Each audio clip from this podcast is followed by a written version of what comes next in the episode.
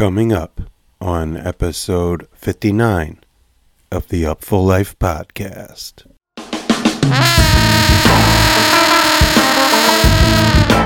And sometimes we play our best shows when we're at odds in um, interpersonal ways, you know, because it's just a release and there's there's there's a way to reconnect with your homies that you know sometimes your emotions aren't allowing you to do, but when you tap into the the root that we're all you know that the reason that we're all that all of us in this band have been put on this earth to, and the reason that we're all together traveling around here when you can tap into that thing and take all of the the you know the bright brain out of it and the conversational issues or whatever um, we tap into some of the best and most pure things you know? It's like in the moments of like the most complete chaos you obviously have the most you know you can sometimes have the most clarity in life you know we i'm sure that you've been through that in your life before and i think that that transcends musically for this group a lot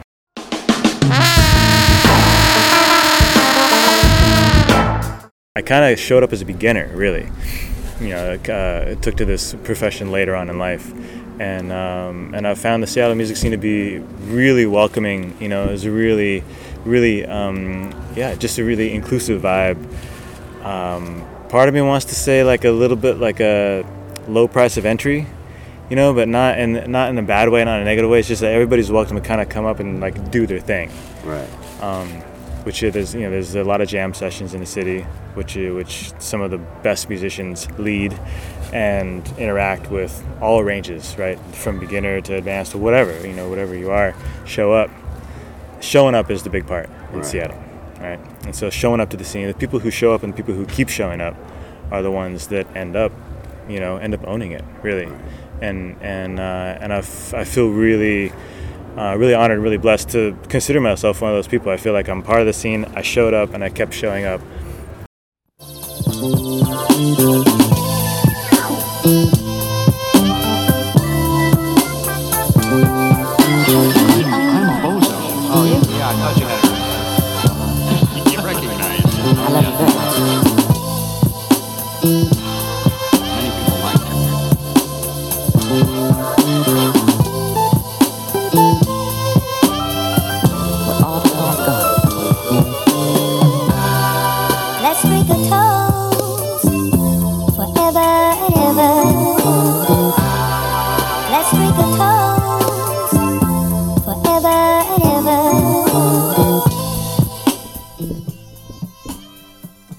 Yes, indeedy. Welcome to the Up Upful Life podcast. I'm your host, B Getz, and this is episode number 59, coming at you live and direct from the Vibe Junkie Studios in Oakland, California. Like wine from the vine, episode 59. So grateful you are tuning in. We want you to lend us your souls, and we promise we'll give them back to you better than you gave them to us. Buckle up and enjoy the ride.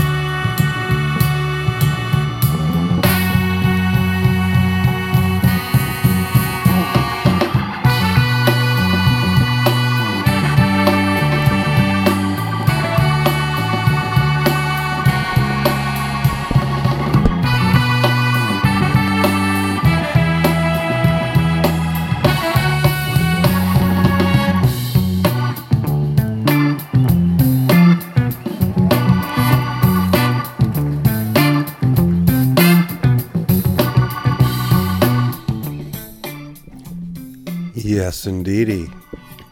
The Upful Life podcast would like to thank our good friends at Sacred Rose. Sacred Rose Music Festival is taking place August 26th through the 28th in Chicago, Illinois, at just outside Seat Geek Stadium.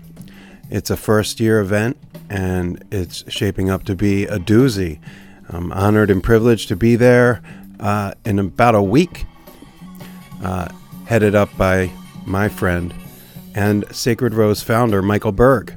The eclectic lineup is a blooming love letter to the sweet sounds of Americana, psych rock, jam, indie, soul, funk, and bluegrass. And it's going to cater towards music heads who crave live music mastery. The lineup is too stacked to go through everybody, but some of the artists I'm looking forward to, of course, my boys in Lettuce are playing on Friday, and you're hearing them in the background from their Live in Amsterdam vinyl only release, the new reel. But Lettuce is playing on Friday. The first band on Friday kicking off the festival, Gone Gone Beyond. You've heard uh, David Block, the human experience from Gone Gone Beyond on this podcast. There's also a very special Phil Lesh and Friends uh, set, two sets in the evening that include members of Wilco and Karl Denson, among others. You've got Animal Collective, War on Drugs, St. Paul and the Broken Bones, and that's just the first day. I mean, we've got Sound Tribe Sector 9 and Lotus and Lespecial, as well as Disco Biscuits and Goose and Umphrey's McGee for two sets. Orchard Lounge, Andy Frasco, and the list goes on. Sunsquabi with Kanika Moore. And then on Sunday, bringing it home strong with uh, Bin, J Rad, Kamasi Washington, Greensky Bluegrass, the Wood Brothers, Dawes, Hiatus Kaiyote, Karina Rykman, Maggie Rose, Holly Bowling, The Kitchen Dwellers, Infamous Stringdusters. So many options. So that's Sacred Rose, August 26th to 28th. We'll be there. We'll also be at our friends Brooklyn Comes Alive, headed up by Live for Live Music. Brooklyn Comes Alive is obviously in Brooklyn at the Brooklyn Mirage on September 17th, 2022. Brooklyn Comes Alive is annual event that's been out of commission due to the pandemic, but it's back connecting with GMP Live, my man Gideon, and Backline Org. Of course, Kunjan Sarah from Live for Live Music, Andrew O'Brien, the team I work with all the time. So we'll be at Brooklyn Comes Alive as well. Sound Tribe Sector 9, the first Medeski Martin and Wood show in several years. Lettuce will be there, and the debut performance of Cool Cool Cool, which features most of the former members of Turkuaz, plus episode 58's special guest, Nate Edgar. So, yeah, those are two huge events that uh, Upful Life is proud to be uh, a guest and a reporter and affiliated with. And if you're hitting either of these events, look out for me. I'll hit you with some stickers. We'll have a conversation. I'm looking forward to meeting a lot of fans out there. So, Sacred Rose Festival in Chicago, Brooklyn Comes Alive in Brooklyn. Give thanks. Yes, indeedy.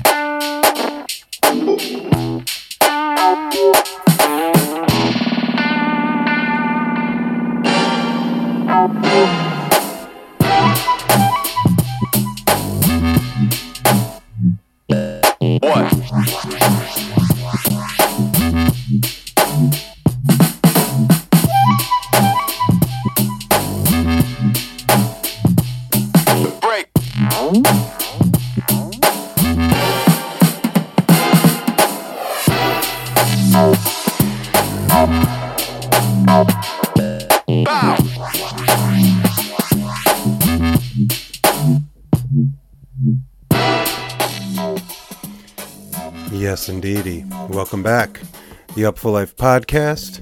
And, you know, I was just talking about our friends at Live for Live Music, and you can check out a whole lot of what I've been up to since we last spoke on liveforlivemusic.com.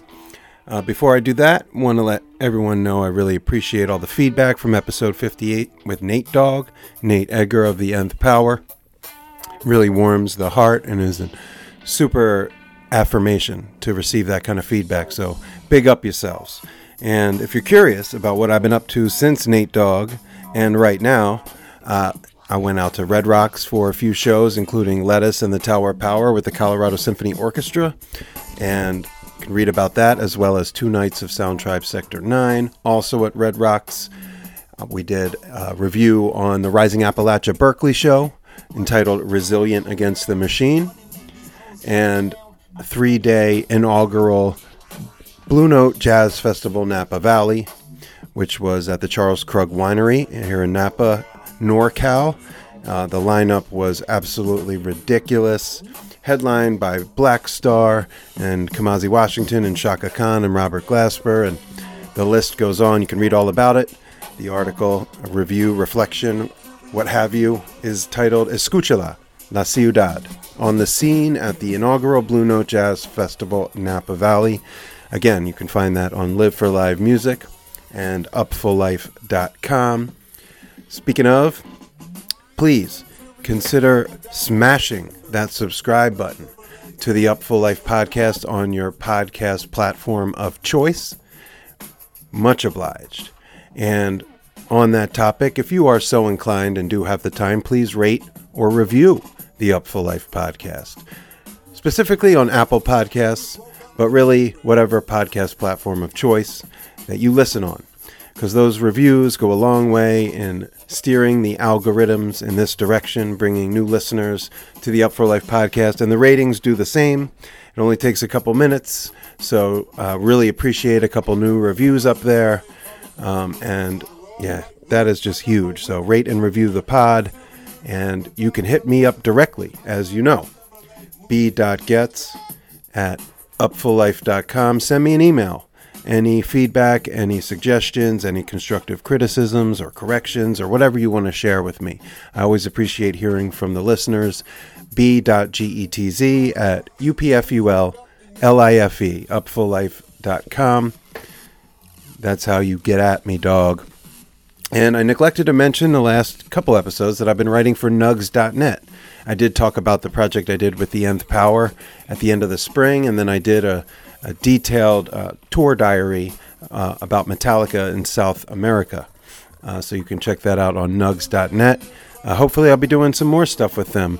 Uh, it's been an absolute joy to you know dive into the the archives, if you will, and listen to music and write about it, which is kind of the core, you know, embryonic thing that I do. So, uh, yeah, check out anything I got going on, nugs.net, and shout out to Aria for bringing me on board the Nugs team. You're hearing a little bit of Detox Unit, Recent Works Volume 4 in the background. And now let's get into episode 59. Yes, indeedy.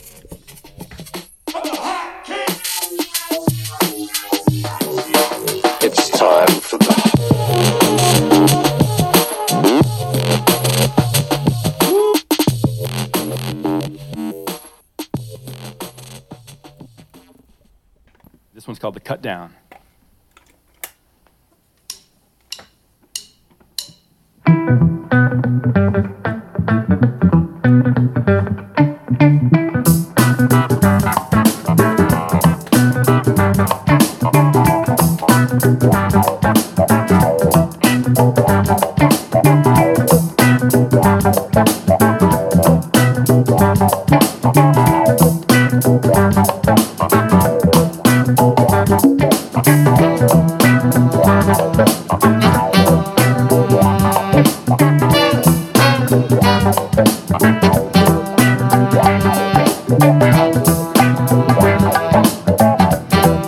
And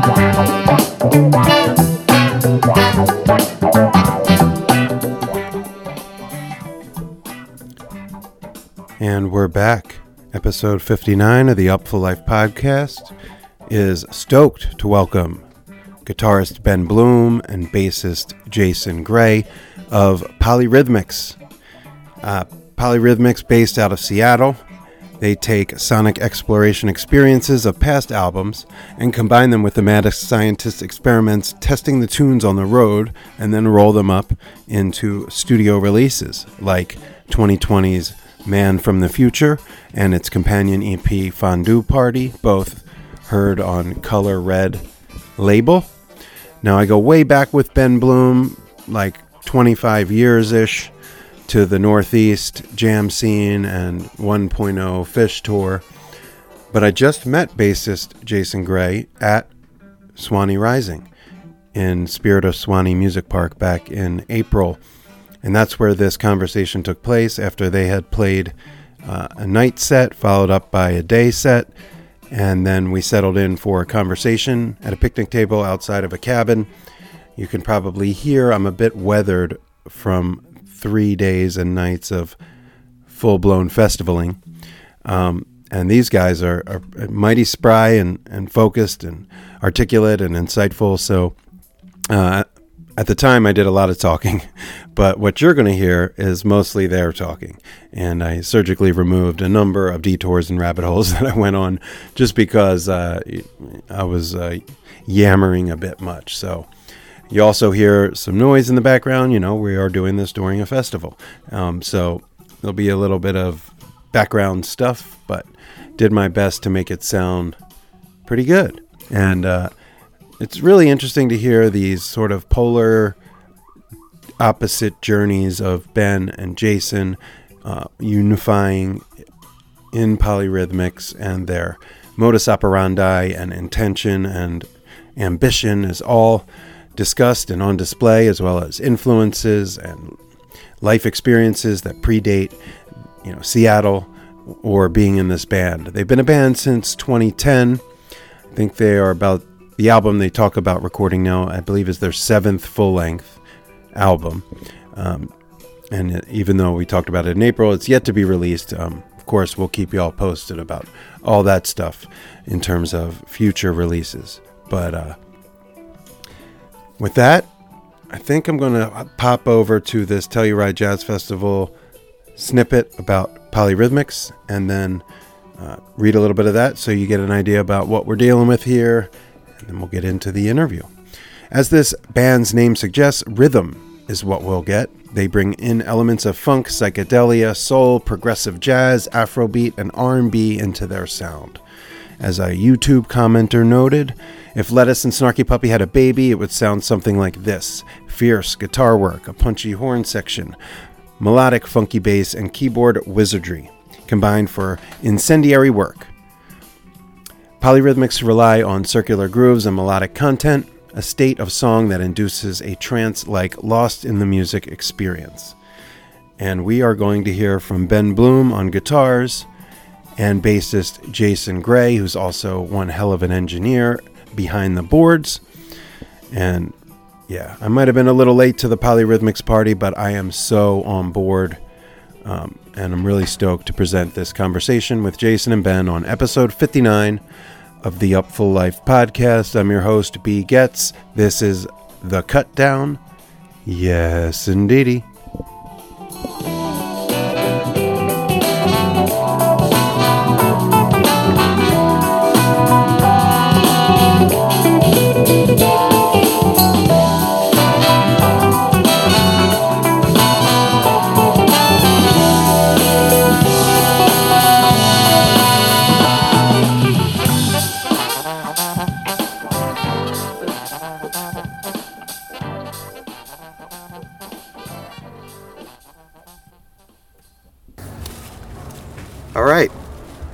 Very special day in the Upful Life podcast and in my life because I'm sitting here in the glorious, phantasmagorical confines of Spirit of Suwannee Music Park, very dear to my heart, with uh, two gentlemen from the band Polyrhythmics, Ben Bloom, guitarist, and Jason, Jason Gray, bassist. They just played two sets here at uh, Suwannee Rising 2022 and I have the good fortune of having tracked them down in between some music for a quick conversation on the Upful Life podcast. So, gentlemen, welcome. Thank great, you. Great to be here with you, B. Feelings are mutual. And you know, Ben, you and I go way back, so this is going to be fun, and I'm stoked to have just met Jason. Uh, big fan of the band. Big fan of just that we, we got a lot of Venn diagram crossover Yeah. in life and music. Um, so this is going to be great. So let's talk about uh, the here and now, because we're here at Suwannee Rising. I know it's not your first time here, but uh, reflections. You played a night set. You played a day set. Uh, you went on after the Dumpstaphunk George Porter real special set, and then obviously kind of um, took the afternoon by storm. Really gave people like the battery in the back for the last day of the festival. So uh, I'm curious what reflections you have on on the, the two performances and the energy of this place, or anything you want to share about like this visit.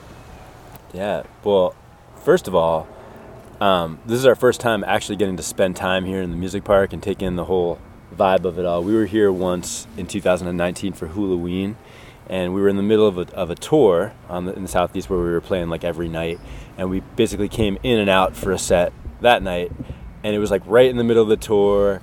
The band was like at each other's throats. We were like fighting and just not, you know, like in the darkest days of, of a run.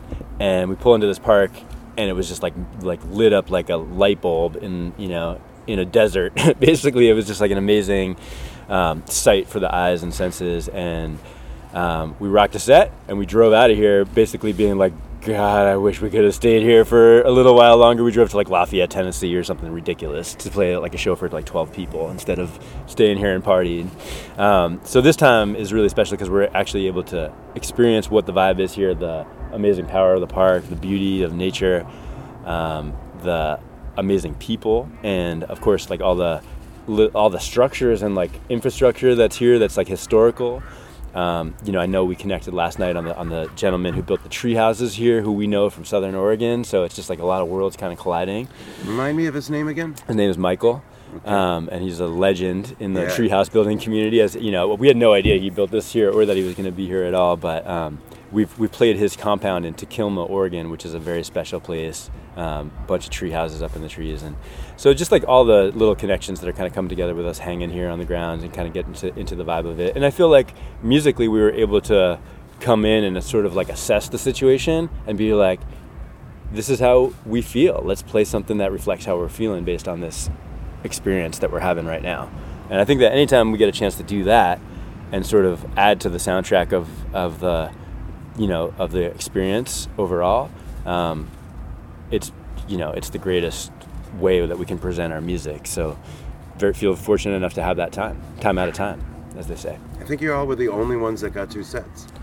Yeah, I, I I didn't know that coming into the festival, but I saw uh, it seems like that, Yeah. and which is you know it makes me feel even more grateful for them to allow us that experience because you know obviously we're far away, it was really expensive to get here, and whatever, but it's just really nice that it feels like we were welcomed into this community with like such open arms, and um, the people were really stoked to hear what we were ready to bring. You know, Yeah. that's just the that's just the greatest thing. I think it's a testament to your music and like your vibe that um, two things that my perception of being here for a long time, uh, knowing Paul the way I do, is uh, very difficult slot to follow. This very special meters tribute with George and Dumps. There was a lot of tears, and it was also like heavy, like Yeah. heavy, loud, heavy, aggressive, heavy emotions and very few artists period bands whatever are cut from a mold that can then like you know it's like what in the root song where they're like you know how are we supposed to rock after them Yeah. you know like how you supposed to go on after the roots how you supposed to go on after that but you did in a way that was like so vibey just like everyone was like really intense energy like stoked emotional sad spent spun all the things. And y'all i said this last night y'all like surrounded us with vibe. You didn't crash the one or like hammer us hard or try to go haymaker for haymaker with who played before you.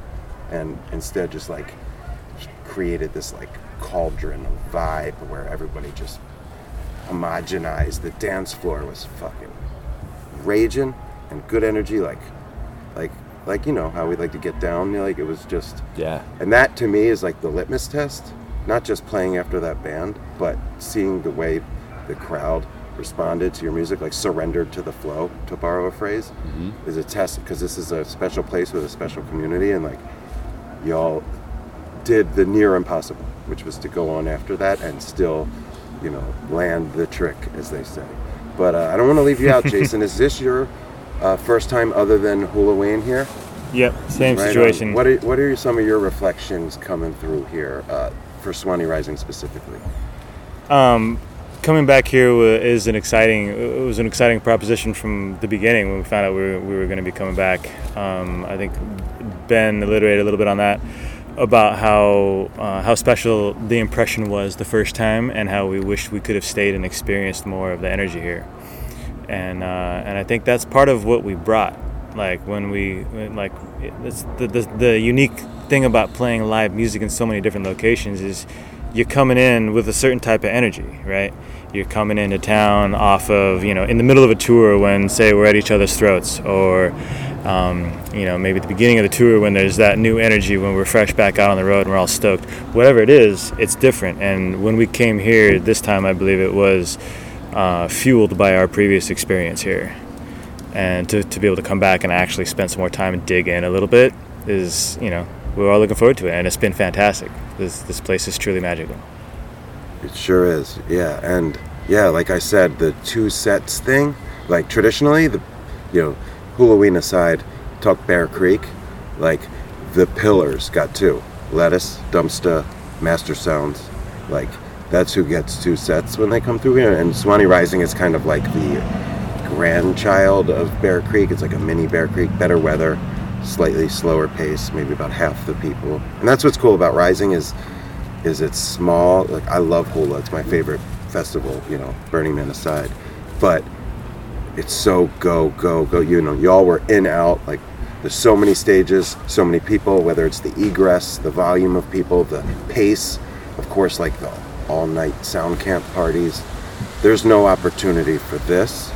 There's no opportunity for the drop in we had with Jake from Funk City. Right. Like that stuff doesn't happen at Hula. That's why we also like to come to the Folksy Fest. But I don't want to get too much off the path other than to say it's a subtle, uh, it's a subtle nod to what Paul, you know, or what I perceived Paul to think of y'all's band to bless you with the twofer. The other side, I think, is like he really wanted y'all probably to go on after George and them because of the vibe and the dance and the dub on the energy on the porch stage, which that's also a legendary stage, that porch stage. We'll come back to that. But uh, the other thing is, I think he obviously felt like y'all deserved to play the amp. The amp is the throne. It's like the house that Let built, or for some people, the house that the Allmans built. Yeah. And you know, yes, you should play the porch after George, but like Polyrhythmics deserves to play a set on the throne. Hmm. Hence the twofer. And you all delivered completely different experiences, both right on time for the moment, the energy, time of day, tenor of the crowd.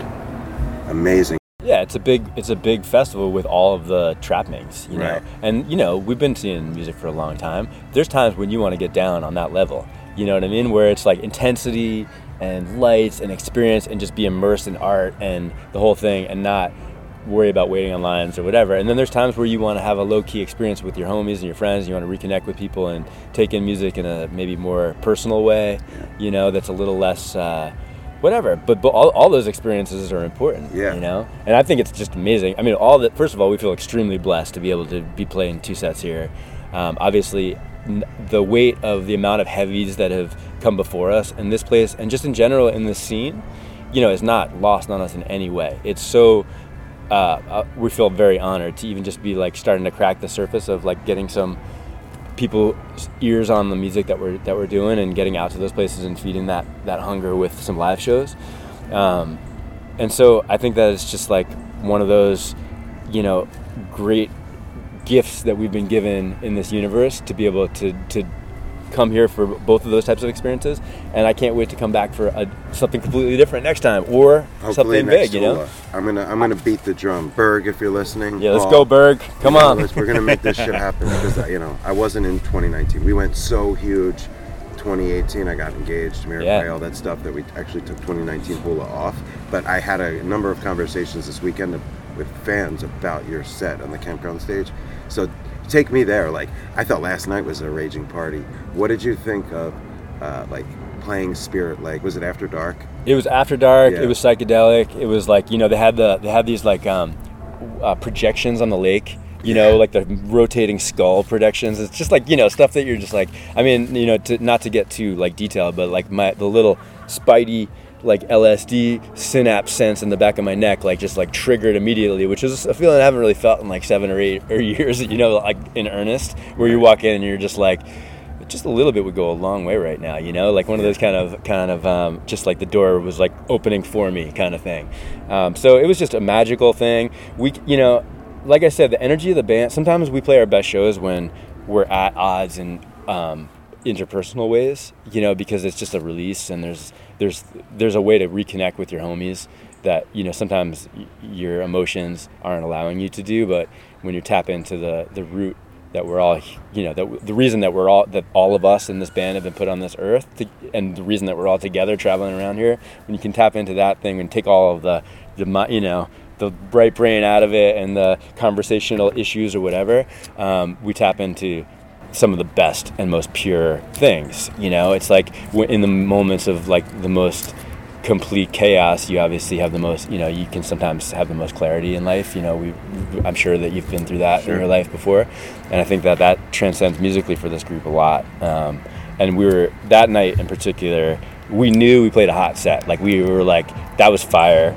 We had a great time we were like hugging each other. You know like it was like it was like the release that we it's needed. medicine for whatever the issues were in the moment. yeah, and a lot of it's like logistical shit, you know, like traveling fucking Sure. pains, and we're not making any money, quarters. and we're like in chapping into new markets where nobody knows what the fuck we're doing, and you know they they want us to play some covers, and we don't play cover, you know, like we're just not the thing that other bands might be that people are, are like already imprinting you on, you know, when you go turn them on for the first time.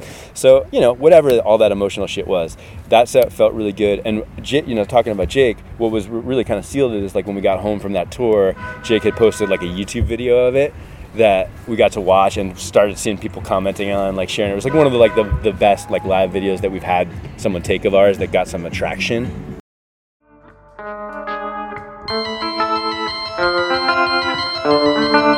Quick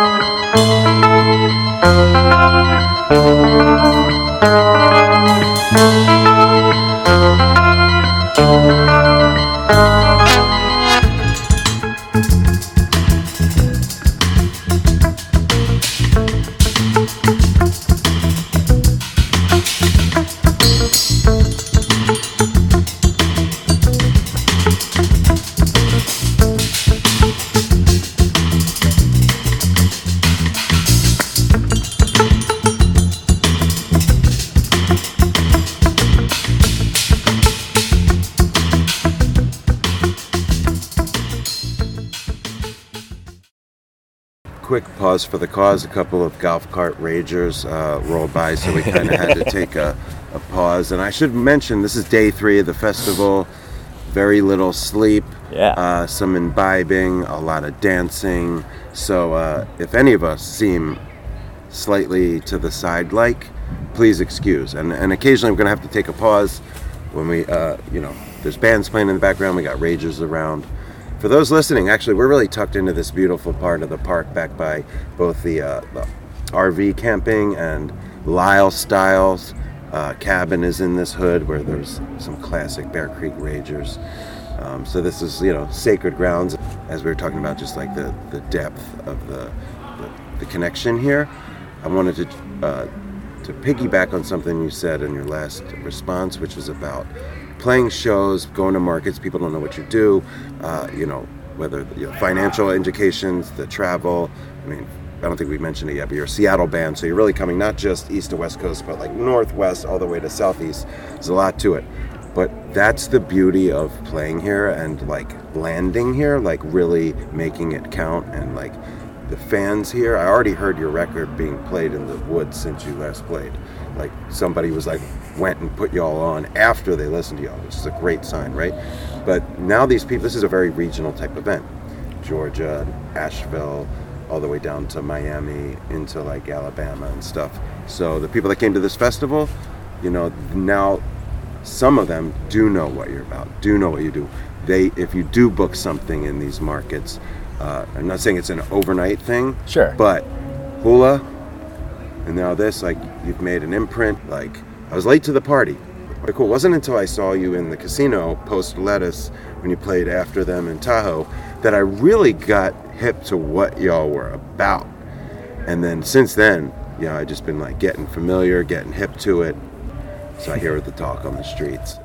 Well, thank you, man. That means a lot to us because you know we, that record in particular. You know, we were we just went for it. The pandemic hit, and we're like, we have two records in the can that need to come out, so we're gonna release them, regardless of whether it's good for us or not, like business wise or whatever. And we had to get them out of the pipe so that we can make more music. You know, that's the way that we operate when we're like all in on a project. And then when the project, if the, pro- the project's got to get out to the world before we're ready to move on to that next thing. Right. And uh, so that's just that's the thing. Like leave as much of it behind. So that that came out at probably in May of 2020 when it was like mm-hmm. this is the worst time possible for a, like you know you should save the record. This they say you know. well, yes or no? It was unprecedented time because people were home and they could consume art, videos, whatever. But at the same time, you can't take it on the road. Like, Exactly. I made sure it got in my best of the year shit. You know. No, we appreciated because it was. You know, again, not on some homie shit. Art for art's sake. You know, like it was one of the be- my favorite records of the year, and I said so. But I just think that that album, much like Lespecial Ancient Homies, which is on Robodope, and y'all Man of the Future, uh, Color Red, is like dope label, band doing their own thing, art for art's sake. That's the stuff I want to champion. That's why I'm doing this pod. That's why I do what I do. Is I also wanted to ask, maybe Jason, you could take this one. Like I'm, I'm plugged into New Orleans, and I'm from the Philly area. I got crew in New York. Spent a lot of time in New York, Denver, of course. Um, shout out to Chris Littlefield, friend of the pod. Take me to the scene in Seattle, like, because we're talking about Suwannee here. I want to know, like, like how did the band kind of like establish their space, their fans, their what you have, like the home base anchor. Like, tell me about Seattle, because I, I don't know what the scene is like there at all. Yeah, so this the Seattle music scene, I, sh- I feel like I showed up kind of just in time, just in time for uh, for kind of the tail end of a lot of really cool projects that were that had been Seattle standards or Seattle uh, institutions for a while. Um, let's see, there was uh, what was it? Funk Scribes band was uh, Altered States of Funk, uh, Marmalade. That was like thick in the Marmalade days. Littlefield was what Marmalade. did. Right. Yeah. Yeah. If you don't know what to do, that's because you ain't getting funky for true. You can't be just sitting around listening to the beat of the marmalade sounds. If you don't know where to go, got to get your booty up on the floor. Can't be just sitting around, gotta get up to get down. Come on. Hey, Speaking of CD, man, he's such a sweet human being. Like, I, it's really cool to hear that. Um, that that, that adds up totally with what I know about him. Yeah. Yeah, he's a, he's a super nice human. dude. Yep. And, uh, and so, yeah, I I, uh, I kind of got exposed to the Seattle music scene um, in that, and you know, Marmalade was a would go see Marmalade at Toast, right, which is a venue that doesn't exist any longer. We had And, one of those in uh, Burlington. yeah. No relation. Club Toast. Club Toast. Wow. Um, yeah, it's cool. It's uh, and you know that was one of the places, one of the first places I played, you know, as a musician in Seattle, and I kind of, I kind of showed up as a beginner, really. You know, uh, took to this profession later on in life, and um, and I found the Seattle music scene to be really welcoming. You know, it was a really, really, um, yeah, just a really inclusive vibe. Um, part of me wants to say like a little bit like a low price of entry, you know, but not in not in a bad way, not in a negative way. It's just that everybody's welcome to kind of come up and like do their thing. Right. Um, which uh, there's you know there's a lot of jam sessions in the city, which uh, which some of the best musicians lead and interact with all ranges, right, from beginner to advanced to whatever you know whatever you are, show up. Showing up is the big part in Right. Seattle, right? And so showing up to the scene, the people who show up and the people who keep showing up are the ones that end up, you know, end up owning it really, and and uh, and I, f- I feel really uh, really honored, really blessed to consider myself one of those people. I feel like I'm part of the scene. I showed up and I kept showing up, and and it's it's uh, it's, it's led me to the to the polyrhythmics dudes. I was I was actually um, going to school for music at Cornish College of the Arts, and uh, that's how I met Grant, the drummer. Um, and uh, we both knew Ben through different avenues, through other bands in the scene. Um, and uh, the three of us got together and basically made a plan. The Polyrhythmics was fairly planned out from the beginning. Um, a lot of the ideas, a lot of the more fundamental ideas, actually stemmed from Ben. He had uh, a vision for this coming into it, and uh, from what I understand, the phone call went from you know when Grant called Ben, is like, oh yeah, I've been thinking about that, you know. So it's Ben had already had a vision for that, and um, and has has led us through that. Um, interesting that it started out as um, intended to be a recording project. Uh, this was never really intended to be like a full-on like touring band. Like our objective was to make Expound records. on that. Yeah, I want to hear more about the the modus operandi mission from the embryo.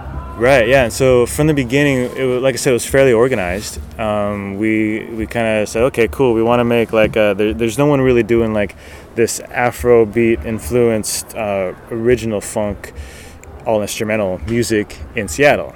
There's there's some bands doing it, but not not really. Uh, we were coming a little more from the early influences of like the the Daptones crew, um, Budos band, uh, Menahan. Menahan, yeah, the textures and and and it's it's interesting looking back. I can see how different members of the band were creatively uh, integrating those influences in different ways.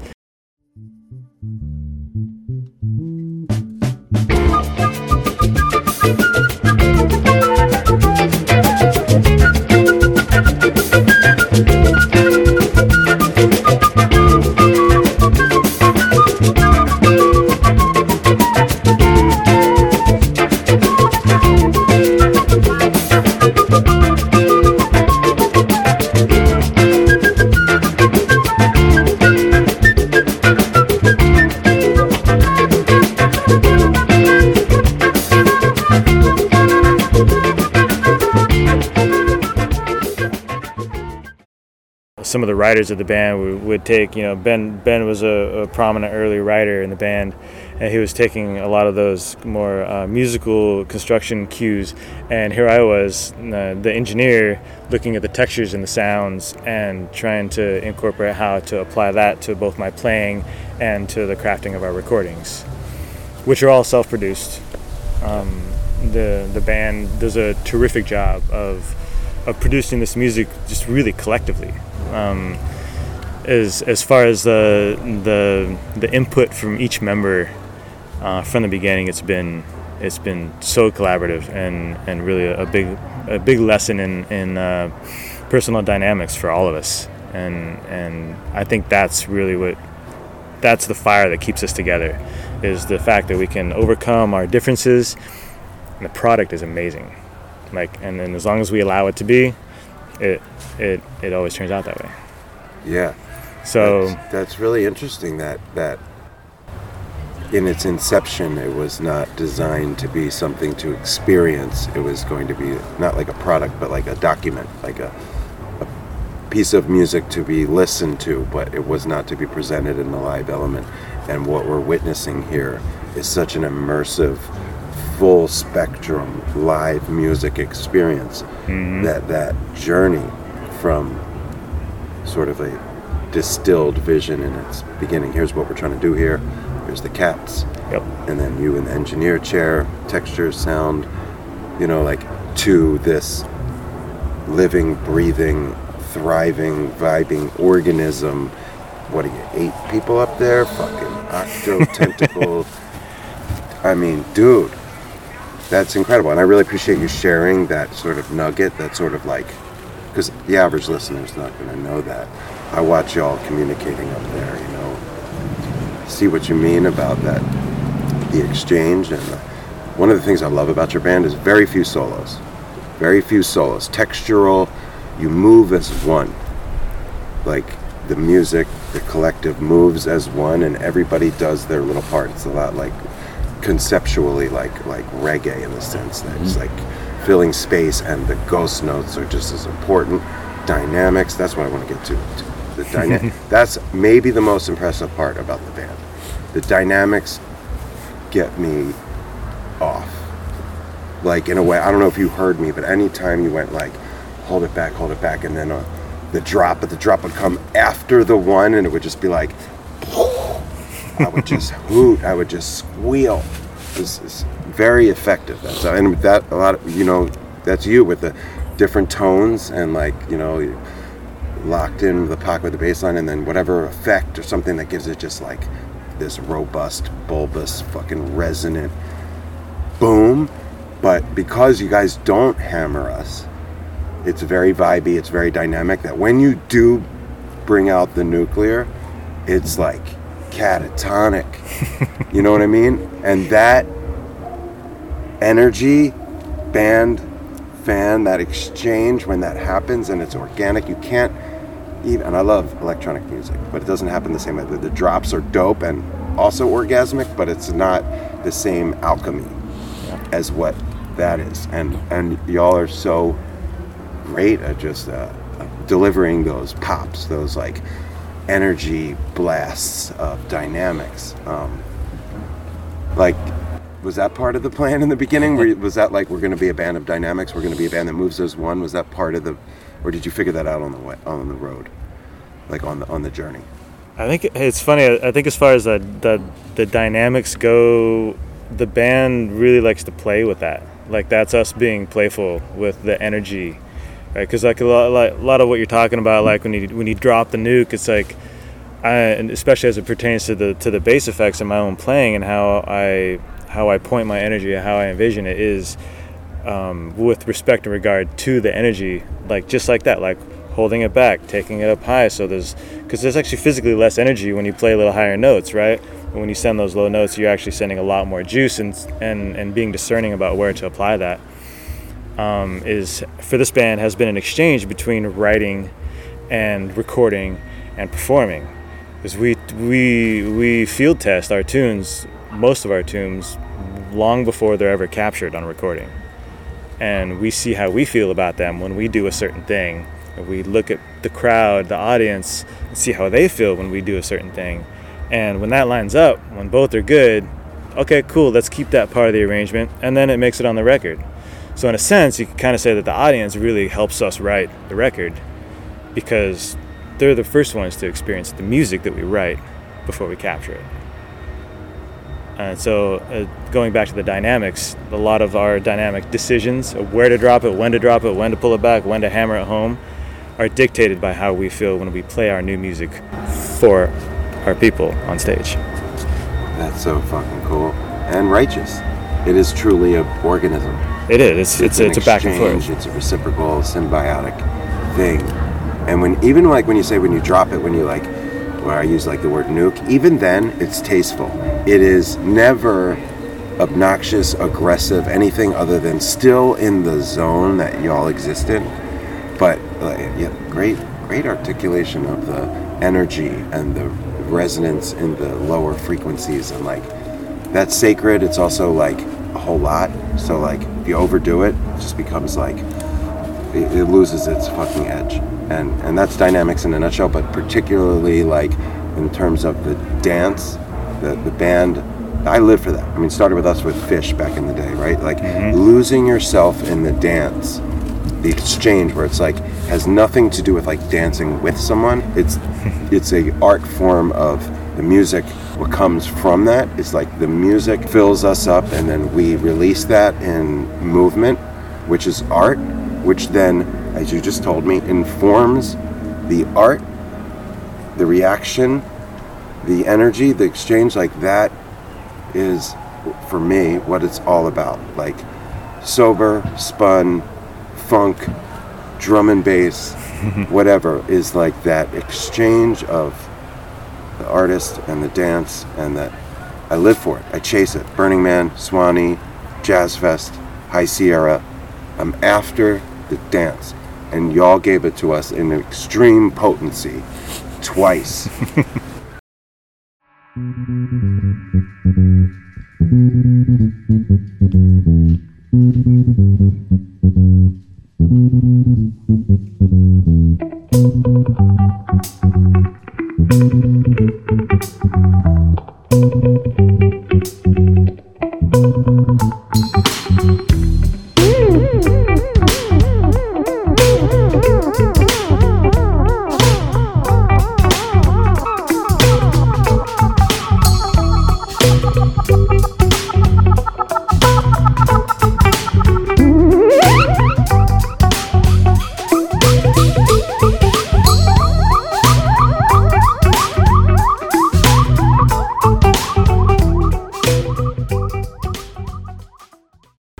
Robbie Krevlin, who's our mutual friend.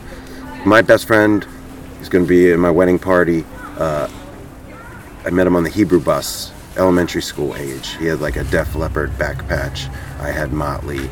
We talked hair bands. We both had mullets. And this friendship was born, right? Robbie doesn't listen to the pod, if at all, very infrequently. So, Robbie, I hope motherfucking Ben Bloom is enough for you to listen to this podcast. Never misses Jeopardy, but he doesn't listen to the. Anyway, love you, Robbie.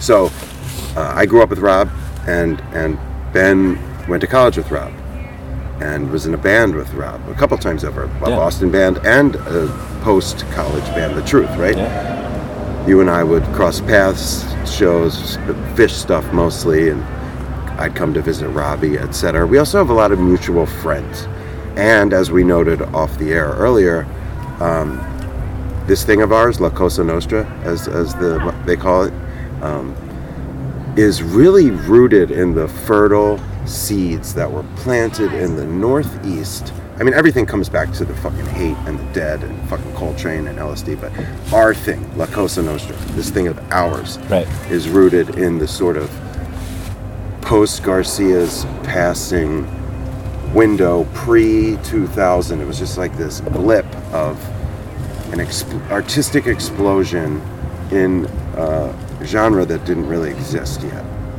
And we're just lucky that our folks sent us away to school in that region, right?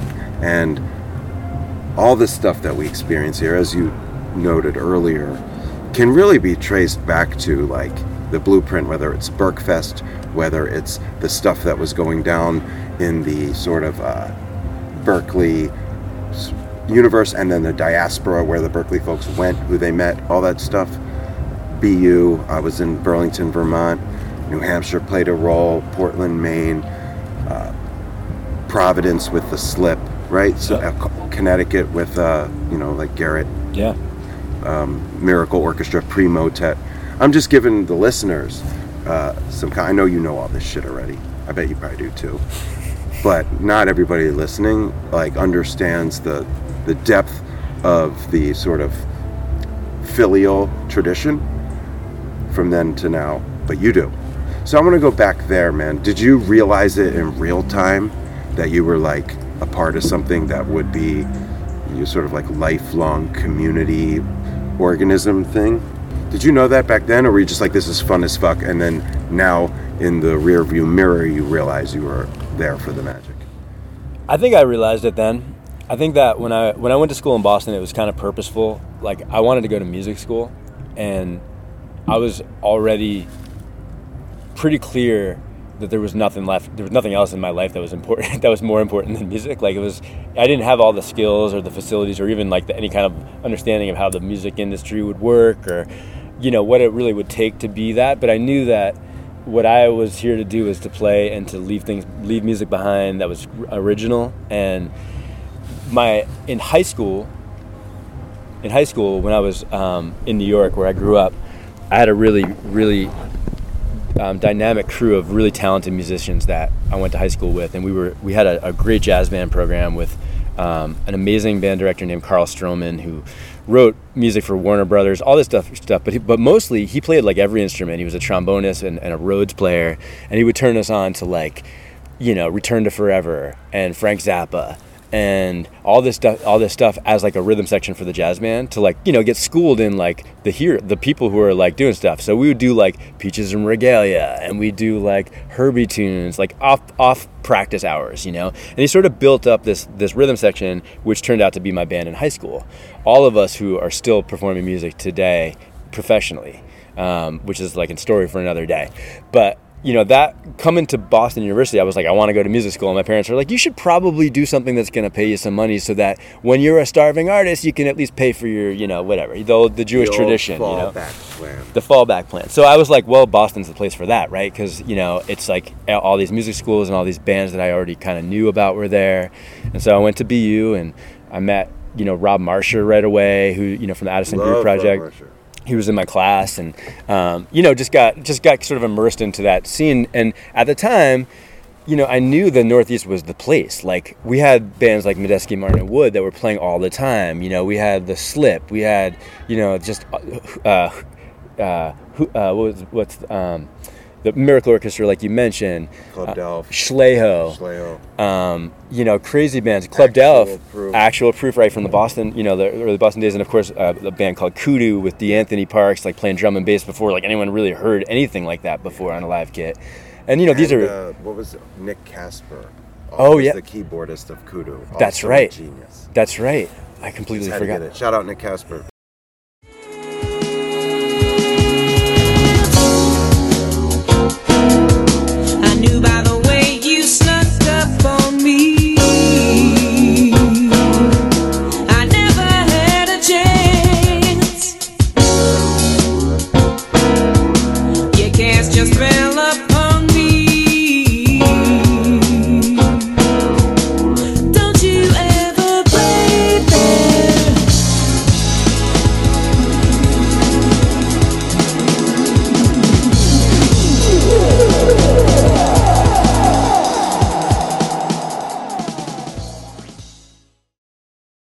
That's thank you, thank you for bringing that to my attention. I just I just turned the Electric Kif guys onto that band. Kudu. I was like, you got to check this out because they're all about that area too. And speaking of them, like, like Dave Fiuczynski and his band Kif at the time was their big influence, and they didn't think anybody ever heard that band. I'm like, I used to see them at the wetlands all the time, like you know, like so. The, what was happening there was like undeniable, right? It was undeniable even as like a kid. Maceo Parker, you know, with with the Life band, Planet Groove, with that band, Larry Goldings on, on Hammond, organ playing in Portchester. You know, like you know, like these little tiny places, and like, yeah, it was like hot, and and and it was amazing, and our access to that culturally, live, you know, being able to take advantage of the cities that we lived in Philadelphia, New York City, Boston, you know, these places that are just like have it all all the time and able to access it at a young age um, was transformative, right? And so went to Boston, went to school there, knew I wasn't whatever I was learning wasn't going to be the thing, but I wanted to just be immersed in the in the whole experience overall. Um, and so you know, I started playing in bands there. Um, Robbie K and I were homies, you know, from the from the very very beginning, and um, and we, you know, had a, had and some of your crew too from from like uh, like Drew Cressman, Sure. great great jazz guitar player. Keith Bernstein. Yep. Yep, exactly. Um, so anyway, we had a really great, great hang, and, and we were, you know, we were immersed in music, and, and like I feel like at that, like people who were in college then making music were like already professionals, like Lettuce, Soul Lab, like seeing them perform. Even then, you were like, Wally's days, that kind of shit. yeah, exactly. Wally's and house parties in Allston and things like that. You know, I remember specifically a gig which is like Drew Cressman and I, and, and I think Krevlin were on it, and um, a drummer named Michael Lewis were playing at this house party in Allston, the Red House, and like Kraz shows up, and we had just The seen House. The Red Red House, House. of course, the Red House. Shout out to anybody who knows the Red House, Mike Pop, the crew.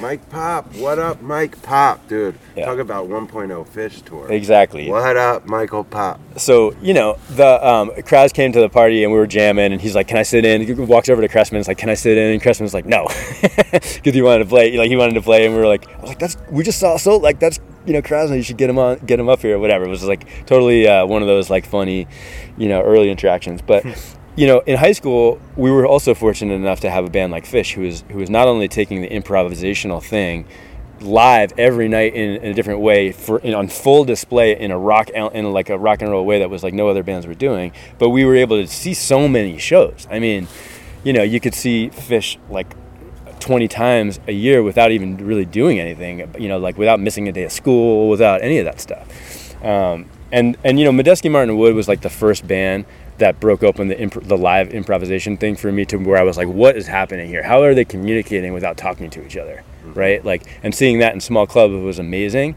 But then seeing you know Phish do that every night with the tension and release with the building the epic rock soul with all the guitar solos with the production with the whole thing and with the scene behind it it was you know it was really inspiring obviously. And i feel like that the, the us our generation of people who got to witness that at a time when it was still inclusive and it wasn't there was no no jaded anything. It was something that was fresh and new. It was like you were camping you're going to show. It wasn't about money. It was about just getting in the door having the experience with your friends and being like what just happened? How did that how did that transition you know like talking about it in such detail? It was life outside of life. I started this little funk groove because we can't um, we can't end this whole thing without a little bit more funk, since that's kind of been the theme. So just for those of you who want to take off, take off. But for those of you who just want to dance to the funk, you know, uh, we're gonna stay around and keep grooving. So uh, thanks a lot. It's really been fun, and we'll see you guys this summer.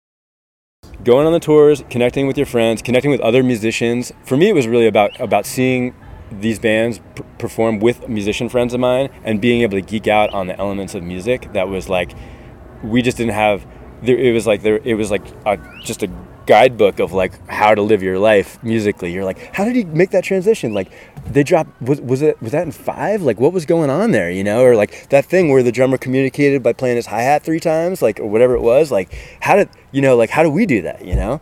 And so that all was just like was just you know was always there thankfully because of the area that we lived in and the and the, the influences that we had from older brothers or whatever it was that kind of turned us on to those first bootlegs that kind of got us out the door.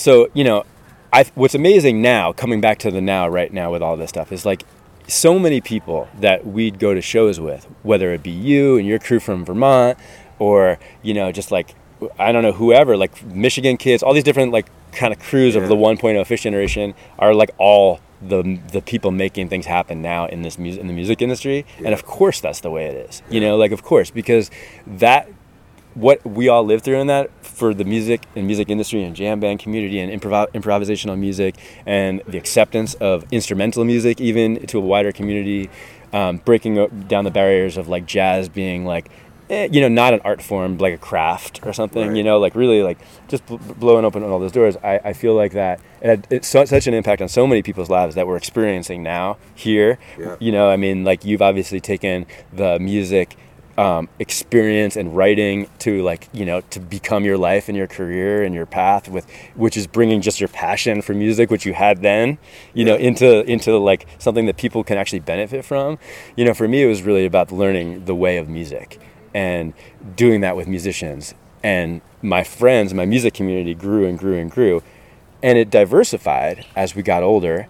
You know i didn't i fell off uh, from seeing Phish in the late 90s and didn't get back into seeing Phish till i met my wife in you know 2011 you know like or whatever. So it's like there was a big gap in there where i was listening to a lot of other stuff other than Phish. Um, and those just that those pathways like comes back down to like the people that i meet now. I'm like oh yeah of course of course you're managing this band or of course you made this festival happen somewhere where no one thought it was possible. Or of course you have you know a podcast that has a million listeners or whatever it is you know? Or of course you're playing shows for 80,000 people in Europe you know? Um, I just think it's all it was we're really grateful to and just it's just amazing that we were be able to be a part of that. And it's special. It's uh, there's vibrations that happen at certain time periods in life the northeast in the 90s you know Haight-Ashbury in the 60s whatever you want to do that the the the deep funk revolution that happened you know when the poets of rhythm in Germany and the Daptones and all that stuff that that's kind of started releasing records and the Greyboy Allstars and you know all these bands from the west coast started making like old records that sounded like Mastersounds. the New Mastersounds. Yeah like that whole thing you know those little moments in time um, they have ripple effects down the road that people will experience for generations and generations to come.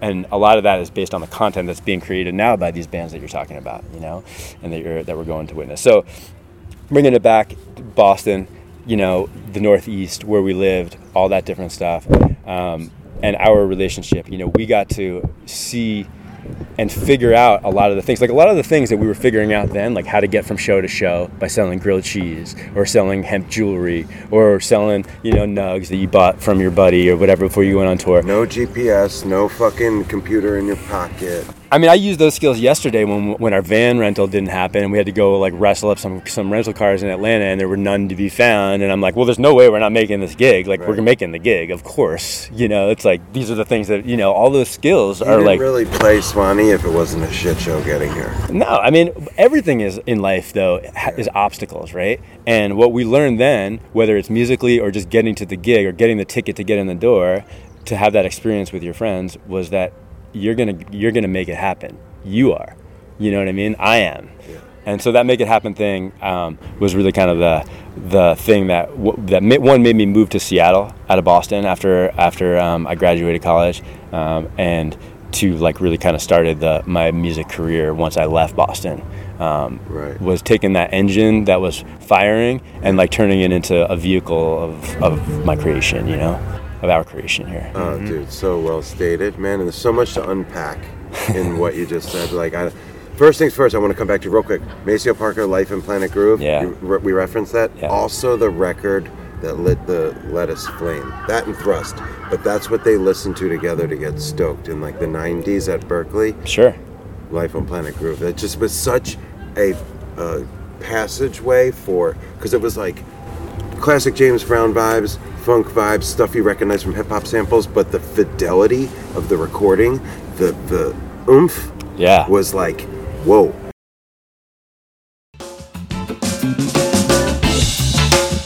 We like to do 2% jazz, 98% funky stuff. Good God.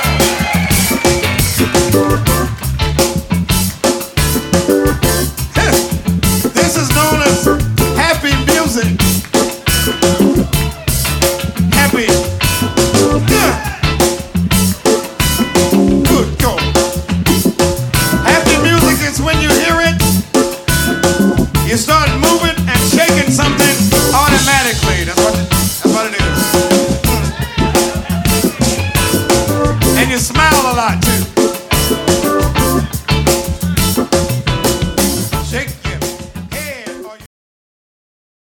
And and that was just the passageway for so many of us to find the funk. And you brought up the Grey Boys and the Grey Boys, and I've had Karl on the pod and Robert Walter, and we've talked about it. But they were in this unique space where like they jammed and you could dance, but they were nothing like the Dead or Phish, but they just existed in a space where it was like a, something you could get with, you know. But it was so its own thing, and it was you know retro and rare groove and boogaloo. But it was just enough of the Venn diagram that the hippies like to dance, and like you know cats that were into jazz and funk, and they caught lightning in a bottle. And you referenced Medeski, Martin, and Wood. Of course, there was the Trey sit-in in Albany, which really put them on the map for us.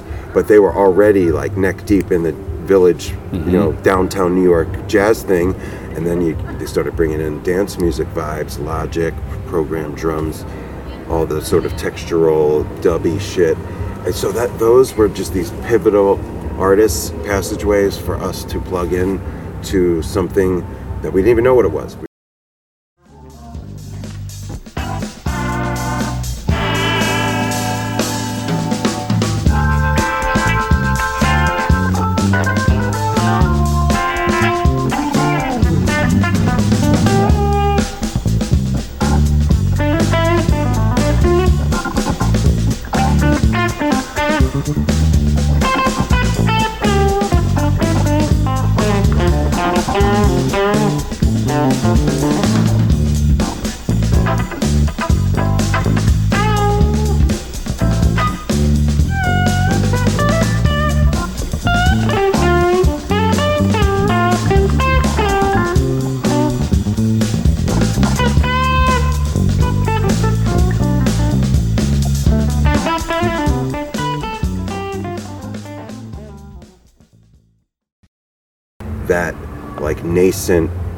Jam thing happened on the nightclubs and Berkfests and early Bonnaroos, and you gotta hand it to High Sierra. They were there early and often, you know, flagship fucking event.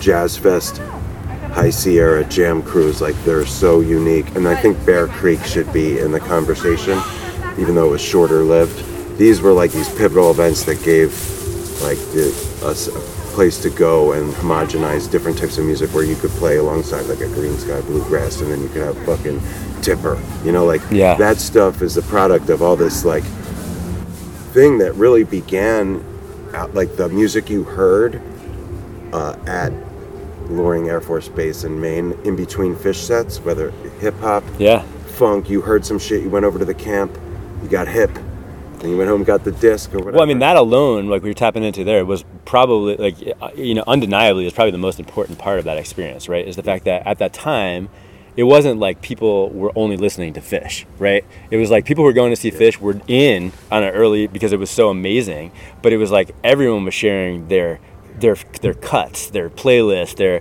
their mixtapes of like rare funk or whatever we or like disco, like the disco tents late night or whatever you're getting Summer turned on. night. And so like connecting with your friends in the mid Atlantic who you hadn't seen in a while, or your friends up in Burlington, or like turning you on to like check out this thing. That experience, like it went beyond like the bootleg trading of like one band or Great Grateful Dead. It was like that was really eh, like the way that you know that I got turned on to so much stuff. Everything from bluegrass to jazz to funk to like there's so much music that came out of that influence. And I think that that um, jam jam band music gets a bad rap now because a lot of um, a lot of people like categorize their fans as like they only listen to this or whatever. And I don't know if that's true or not at this point. But what I do know is that every what every band wants are jam band fans. Right. That's funny you said that because on this podcast, Adam Shmeeans Smirnoff, shout out Shmeeans, uh, I asked him because like Lettuce for them, the jam band thing has been like gift and a curse, and it's been discussed ad nauseum. They ran from it, they embrace it, you know. And Shmeean said the same thing you did in different words, which is like jam band does not describe the band or the music; it's the audience. I thought that was so brilliant of Shmeeans to turn it around from the stage to the rage. Like it, the jam band is out there. Yeah. You know, we're just playing the music. Yeah, we're playing funk music and they're here to Right. jam band. And they're not just playing funk though. No, no, of course not. just I like mean, I, yeah, no, of course not. I didn't mean to. I don't mean to put them in a box. Like, of course not. That you know, That's but what jam band is though. You can't put it back because you say funk. Well, this other song is more hip hop, and then this other song is trap, and then try to what, what is one word we'd say about Polyrhythmics? Like you can't put funk. You wouldn't say like I think jazz, instrumental. dub. You know, We're not gonna- all those things. We're not gonna sing. All right, we've been hogging up and talking Northeast jam bands and Yeah, yeah. Phish or whatever. I have no idea your roots. So while we're geeking out on Phish Tour in the '90s and and building the jam band world in the past 20 years, what is Jason up to? What are you listening to? What scenes are you plugged into? Like you know, 20-ish years ago. Hmm. Yeah, it's. Uh, I'm glad you asked, and it's a, it's going to be a short story. But I took a break from music, and really from my engagement, my active engagement in in seeking music. The draw never took a break, but I just um, after high school, I spent a year or so trying to get out of my hometown in California, basically. What? Where is that? If you don't mind me asking. It's a little town called Porterville. Okay. And uh, yeah, south of County? Fresno, Tulare County. Okay. Yeah, south of Fresno, north of Bakersfield. Um, square in the in the in the, in the heart of the, the agricultural, you know, the bread basket of the of the country, basically. Um, and so, anyways, lots of crops and lots of migrant workers to pick those crops, right? So it led to a little bit of a depressed economy. I needed out. I knew I wanted out. I knew I didn't want to stay in that small town. And so um, I was in music. I'd played music uh, since elementary school, through junior high and high school. Um, I played lead trumpet in a big band, which was really influential to my both my taste and my you know my, my direction, my my textural, you know, um, inclinations as far as what sounds good. Right, early indications are important for that. And um, then I I joined the Navy, and I got out of town. Wow. So My grandfather was in the Navy. Decorated. yeah, yeah, nice. I um, It's all good. I um, yeah, I spent almost nine years in the Navy. Uh, most of it as a nuclear engineer on submarines. Jeez. And that's smart motherfucker. Uh, I, I test well. Let's just, just put it that way. um, but yeah, so then uh, I got out, and music came calling back. Is what it boils down to. Um, I got out of the Navy and decided to, to go to school, go to college for music. And so I got my undergrad in jazz bass performance at Cornish College of the Arts in Seattle. What year are we um, talking now? You get out of the Navy when? Out of the Navy was like fall 07. Um, I really kind of showed up on the Seattle music scene 05 ish. Um, I, I came up to the Pacific Northwest in 2000. That was what started my, my career up here at the, you know on the submarines. But uh, yeah, it's uh, it's been an interesting road and uh, quite a left turn, right? From um, from working on a submarine to uh, playing on stages like this, you know, here there. But that's a short story, like you said. But uh, I'm sure there's got to be influence, even if you weren't plugged into a scene or contributing. Like, what was getting you off musically? Like in the, in those days, what did you listen to on the submarine? What did you listen to in your life, in your teens and twenties, like that got you stoked? Like plugged you into music as the art form that you know yours. Yeah, I mean, I was kind of uh, when I was in high school, I was a little bit of a jazz jazz band nerd, and more than that, a trumpet nerd. In that I, uh, you know, I listened to like Poncho Sanchez, you know, like the a lot Love of the, that, you know, the the like, um, yeah.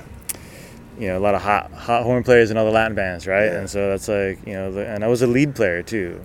I wasn't I wasn't a heavy improviser. I was a I was a lead player, so I was a, a high note horse. You know, I'd be just cranking out the the top lead tones, and that's kind of what I that's what I I was drawn to right early on, uh, like Doc Severinsen, Maynard Ferguson. You know, all of the you know the the, the more popular trumpet players, if there is such a thing, right?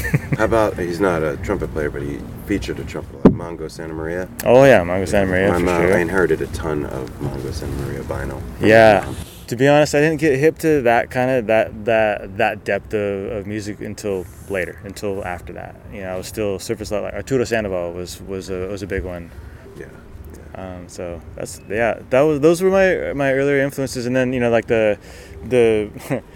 I, I mean, I grew up kind of in like both my folks were teachers, were like grade school and high school teachers, and I grew up in like kind of the suburb, the, the suburb, the suburbia of my small town, and so I didn't uh, I didn't have like any music venues. There was not really a lot of, lot going on in town. The main thing was the high school programs, and that was How were you getting music? How were you finding these these records, these artists back then? Um, I mean, some of it, honestly, some of it was just just digging, Yeah. digging at the record shop, Yeah. and like in a, in, in, in a blind way, just like literally like, oh, that's cool, and like just asking people like, and I, and it's funny. I remember uh, asking my dad a couple times about music. I'm like, oh, cool, like. We like I, I remember specifically. I can't remember the name of the album, but it's a Pink Floyd album with a, with a dude wearing a bunch of light bulbs on his suit, right? And uh, and I, I, I- I flipped by. I was like, "Oh, this looks kind of neat." And I asked my dad. I was like, w- "He's like, oh, that band, that band's a little weird. Pink Right. Floyd, yeah, I don't know, I don't know if I." It turns out it's to to be one of my favorite my favorite bands of all time, I right? can And it's like, hear it in your playing, like the textural Yeah. and like the vibe, Huh. tones, just like it's Floydian.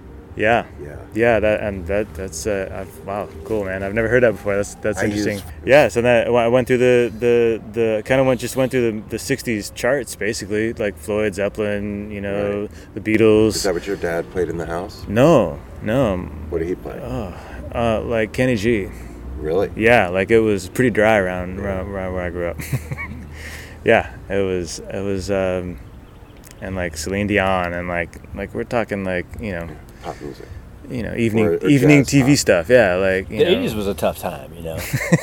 I no, mean, it wasn't. I mean, incredible. No, there's a there was a lot of stuff happening, but like for like a common person, like you know, like who is like basically being fed whatever they're being fed. You know what I mean? Like there's not a lot of like there. It was a it was a wasteland of of uh, of of um, maybe poorly executed pop music that was being Sure. sort of shoved down people's throat. You know, it was kind of a transitionary time. I think. I mean, there was gems in there, of course, Yeah. but they weren't playing the Talking Heads, and they weren't playing like you know MJ at the end there. You know, kind of. Of course. Time, Of Anita course. Baker, Sade. I'm just saying, there's a lot of in my '80s wheelhouse. But Yeah. you're right. There's a lot of garbage. just I, th- I think I think yeah I think what was being also like I think the radio stations changed you know where it was like a little bit more like less out of the control of the DJ a little bit Oh, more yeah. like the, the, your- clear channelization. yeah it was like corporate corporate fed like you're gonna play these records Sure. you know it doesn't matter what you think about them yeah or you, or you have to play at least this amount of tunes per per set you know Right. and so I think that was weird 90s kind of took a little bit there was like more rebel DJs coming back Or Um, you went to listen, you listened to college stations in the '90s, Right. right? Like you know, the, whatever your local like. Yep, We have exactly. KVMR in, in Nevada City or Yep. UPenn in Philly or whatever, and then those would be like real college radio. Yeah. That's and then that was That's where they where played God of- Street Wine. Yeah, independent stuff broke there. Hip hop. I mean, that's how Public Enemy got heard.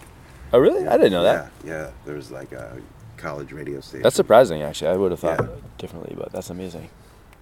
Now, we just did a quick pause for the cause, um, and we realized that the great Luther Dickinson and his brother Cody and the North Mississippi All Stars just hit the stage. You're a big fan of them. You're telling me. I right? love Luther, man. He's like my, like I was telling you before. He's like my guitar spirit animal, dude. I just I've, uh, love his playing. He's like one of the most real guitar trends. You know, uh, some people can tran- uh, are like transfers of energy. You know, and he can play music from times before him, times the music that he writes, and it's all so believable and del- I don't know, delivered with just like such authenticity that it's kind of undeniable.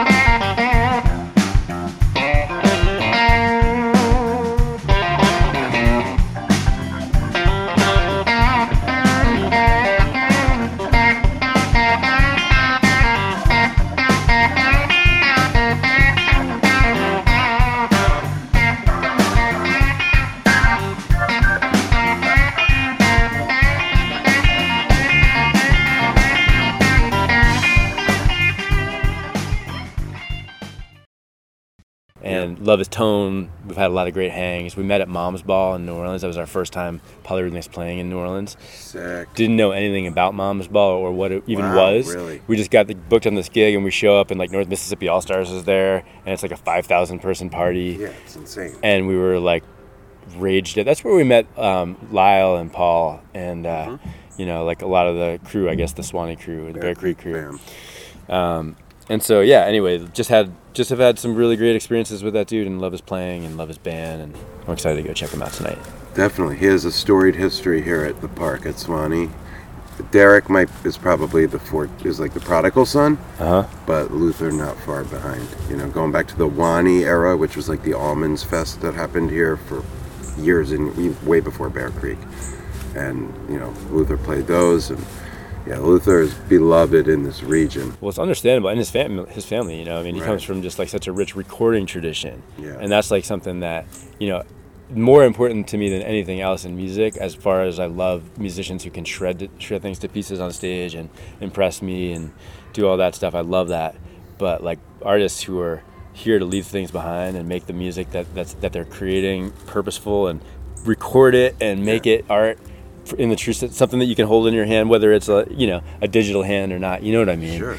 But like, just basically documenting it because experiences are one thing for sure, and they're important because we that's the lifeblood of our.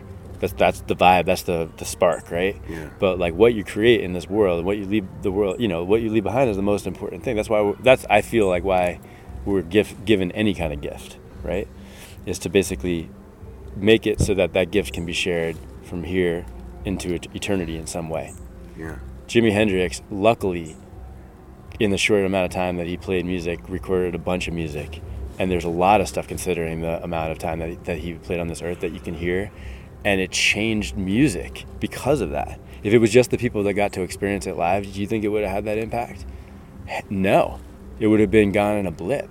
But now you have now you have kids who are like six years old who can watch a YouTube video, Jimi Hendrix playing in Hawaii or whatever, and just be like, you know, be, Right. take it from there into the next the next thing, and that's just like being able to see that in real time with technology the way it is. It, to me, it makes it even more important to that artists take the time to record and get good at that and make you know do that thing. That's what that's what Polyrhythmics really is is about. That's where we started. That's what we're still too, true to to this day. That's what Jason has kind of grown his craft into building a studio in West Seattle that we call home now. And um, Oh, that's dope. What's that called? What's the studio called? Blue Mallard Recording is the name on. of the studio. Yeah. Yeah. He's recorded some amazing um, bands this year, including the Delvon Lamarr Organ Trio. I don't know if you know Yeah, that group, course, but dude. you know those um, some also of those. beloved here. They've played a number of events at the park. That's right. That's right. Yeah, they Yep. were they were just through.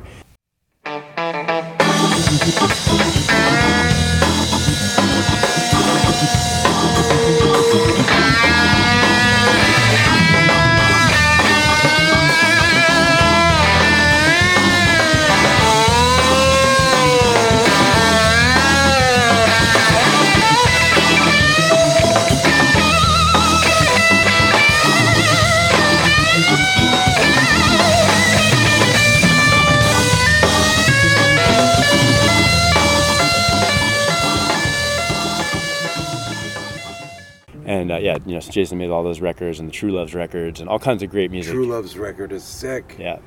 Yeah. Shout out Skerik. Next up on the pot. Right on, Skerik. Yep.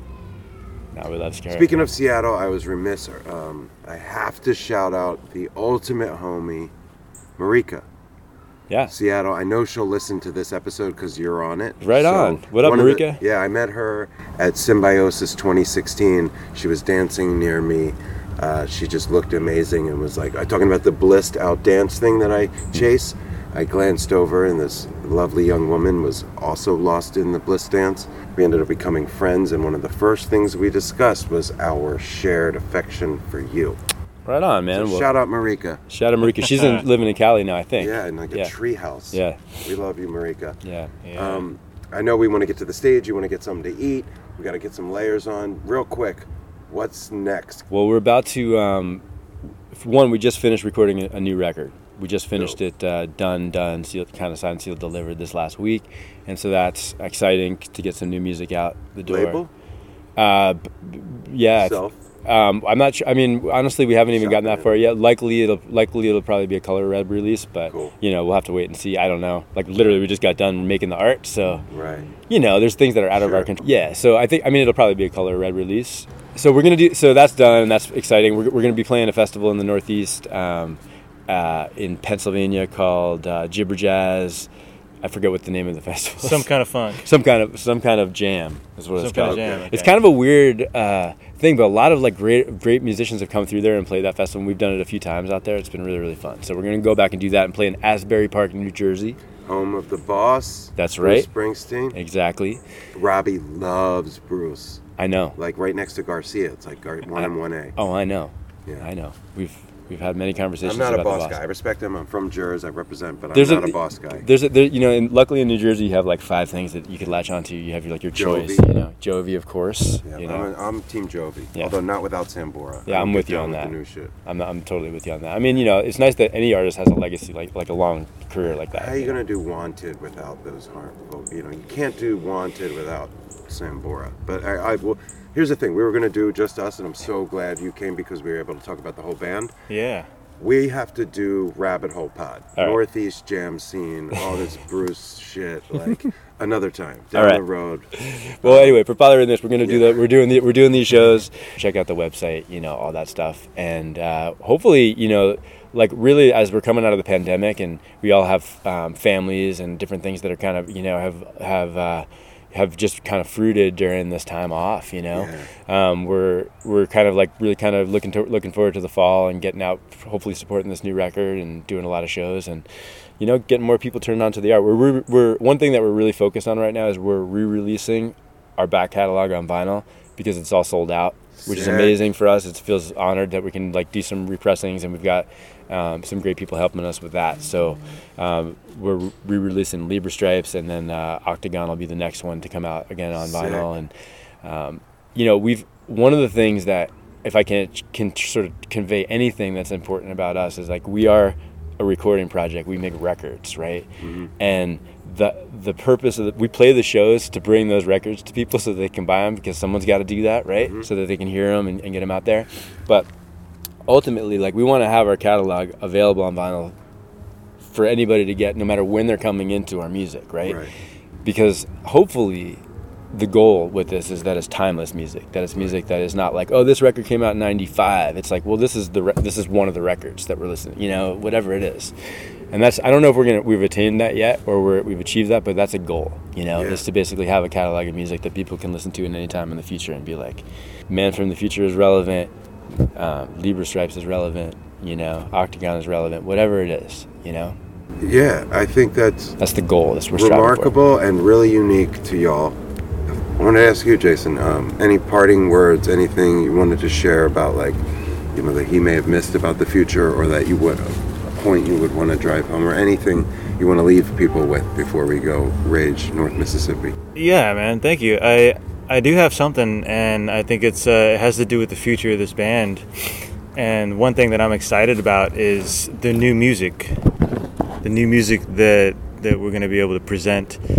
Um, and it, it comes from this last record, it will come from this last record because this last record was actually was made during COVID when we could not field test our songs. Right. Yeah. So this record that's about to come out that we just finished mixing, that we just kind of are wrapping up right now, and and and making a plan for actually getting it out to the world. A lot of that music has not seen the stage before it hit the record, like almost all of our other recorded material, right? And so what I'm looking forward to in the future is is realizing that music live. There are things that we did in the studio that we can't reproduce live. We played too many parts. We added on. We took all the liberties that were afforded us by that isolation and used all of that, you know, the studio stuff to add layers. And so now we've got to decode that and find a way to present that art in a live format. And so that's something that I'm looking forward to with this band coming up. And it's going to take a lot of work, and and Sure. we're, you know we're we're painfully democratic about all of our decisions around this. And so, um, but I, uh, you know, as always, I look forward to that to, to doing the work because Yeah. it pays off, and the payoff is has been amazing. Yeah. So, we're grateful know. for the work and grateful for the gift and the art and all of it. Like, I know, like I homied out with him really hard during this thing, but you really gave such insightful window into the, like I said, the modus operandi, the sort of vision from then to now, the future. Um, so Yeah. I'm, I'm equally grateful that you sat down with us and like gave a different like look at it because I would have just gotten Ben's thing, and um, um, I have a much I think maybe wider scope thanks to your contributions. Right on, man. Thanks So, for having me. Yeah, it's been a pleasure. man. We'll do it again down the road. I plan on seeing y'all whenever you're drivable. You know. Yeah. Um, last thing, how do I get the Ben Bloom flat bill? Well, Or eh, we can say it off the air if you don't want. No, no, to I mean, I- the- the reality I of need the situation to is- rock the fuck out of that thing. So the reality is that I don't have my own clothing company, although I should.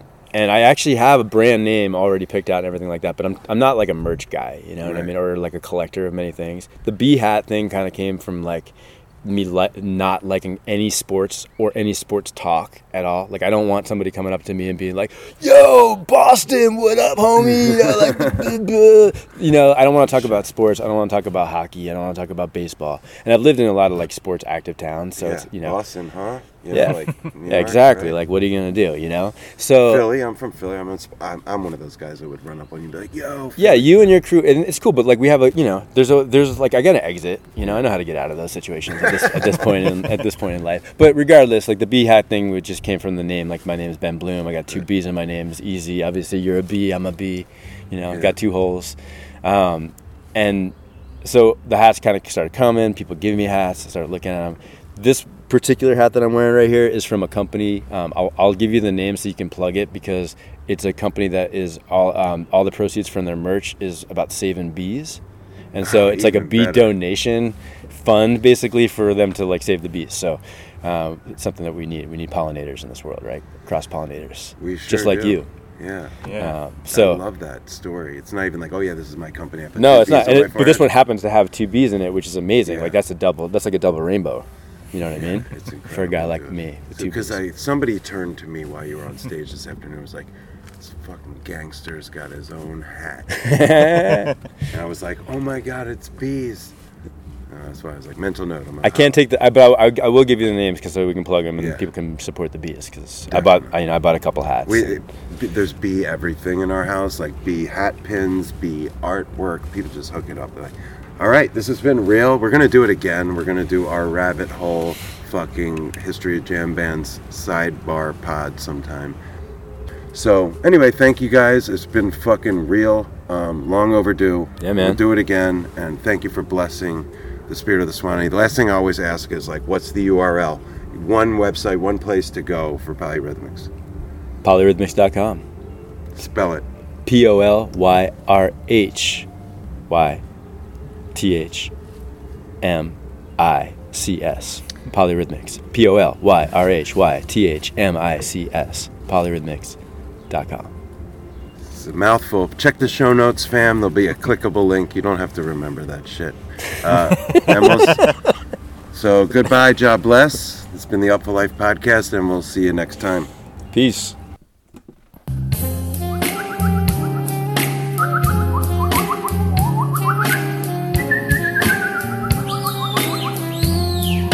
Ha ha.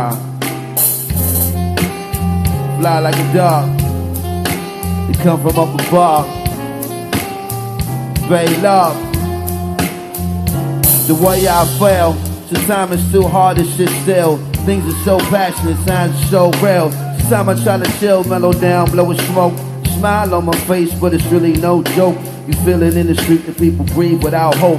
They going through the motion, dimming down the focus. The focus get cleared and the light turns sharp and the eyes get teary. The mind grow weary. I speak it so clearly, sometimes they don't hear me. I'll push you past the base, nation's got Yes, indeedy. I want to say thank you to Ben and Jason of Polyrhythmics. Check them out, polyrhythmics.com, and hopefully come into a town, city, village near you. We're going to get into a little bit of Yasiin Bey, formerly known as the Mighty Mos Def. Like we always do about this time, the Vibe Junkie Jams. I'm going to play two tunes, two cuts, both live. And uh, we'll start in honor of the out of body experience that was the Mighty Mos Def Mr. Yasiin Bey at the Blue Note Jazz Festival Napa Valley, which again you can read about on Live for Live Music and upfullife.com. Going to play a collab he did with the Robert Glasper experiment live in 2019. Stakes is High, one of my favorite Dilla beats of all time. And, you know, just next level. Both artists. Um, it's a De La Soul song that Dilla laced, and it's an Ahmad Jamal sample. It's at the uh, Vox Jazz Festival, and we're going to hear that Yasiin Bey, Robert Glasper experiment, Stakes is High, and then we're going to hear Chelada, C H E L A D A, Chelada by Polyrhythmics. Probably my favorite song by that crew. And that'll wrap it up for episode 59 of the Upful Life podcast. Big up yourself for tuning in. Give thanks. Goodbye. Job bless. And we'll see you next time. The liberator. The operator. Amazing flavor. Ooh la la, ça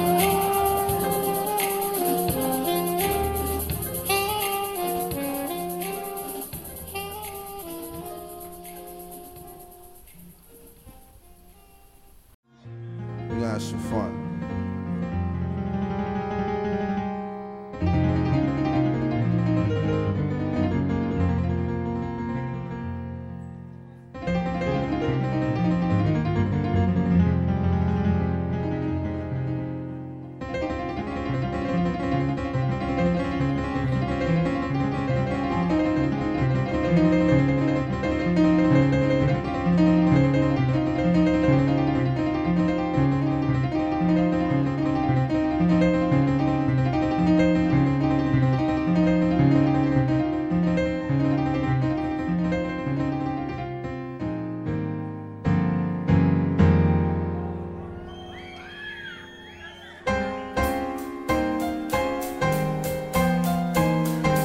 I say vibe, you say vibe, you say vibration.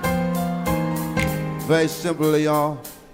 When I say vibe, you say vibration. Ah, écoutez. When I say vibe, you say. When I say vibe, you say. When I say vibe, you say.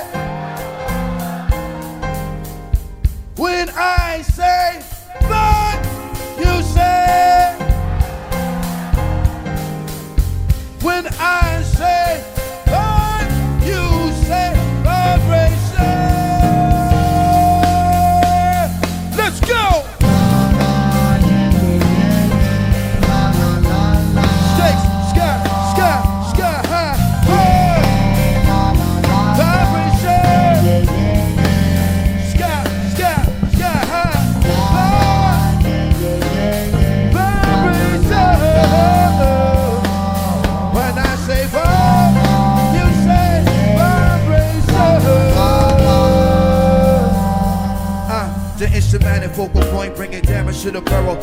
brother from the east with the beat that be thorough. Got solar gravitation, so I'm bound to pull it. Get down, like brothers are found. Ducking from bullets, gun control means using both hands in the land where it's all about the cautious land fan. Migrating to a higher form of consequence. Compliments are struggling, it shouldn't be notable. Every word I say should be a hip hop. I'm sick of bitches shaking asses. Sick of talking about blood. Sick of Versace glasses. Sick of slang. Sick of half fashion war shows. And they brand clothes. And all be suckers over bullshit jack. Cocaine's and cracks. Bring sickness to black. Cocaine's and crack. Bring sickness to black. Cocaine's and crack. Bring sickness. It's whack. Sick of soul head rappers when they sickening raps. Clappers and cats. Making the whole sick world collapse. The facts get sicker. Even sicker perhaps. A sicker bush and make a bundle to escape man, man, life. Get all up in your ass and baby, you better work it out. Let me show you what it's all about. A skin not considered equal. A meteor has more right than the people who waste time screaming who they hated. That's why the native tongue has officially been reinstated with the fire. Stakes, stakes, sky high, fire.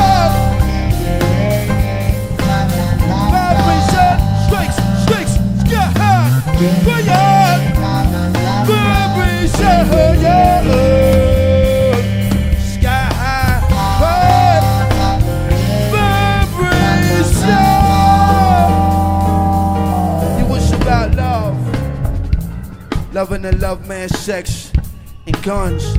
Love for opposite for fame and wealth. Love for the fact that you don't love yourself. We living in the days of man-made ways, and every aspect is vivid. These brothers no longer talk shit. I give it to you 24-7 on the microphone. Y'all seen translating the show. No offense to a player, but I don't play it. If you take offense, listen. C'est la vie, c'est la vie. Said of making paper at a high regard. And brothers dying for it nowadays ain't all. Investing in fantasies and not God. Welcome to reality, the times is hard. Trying to cash the credit but can't claim the card. Showing out in videos saying they co-star. Shit like that'll make your mama cry. You better watch how you spinning cause the stakes is high. Shit like that that make your mama cry. You better watch how you spin it cause the stakes is high.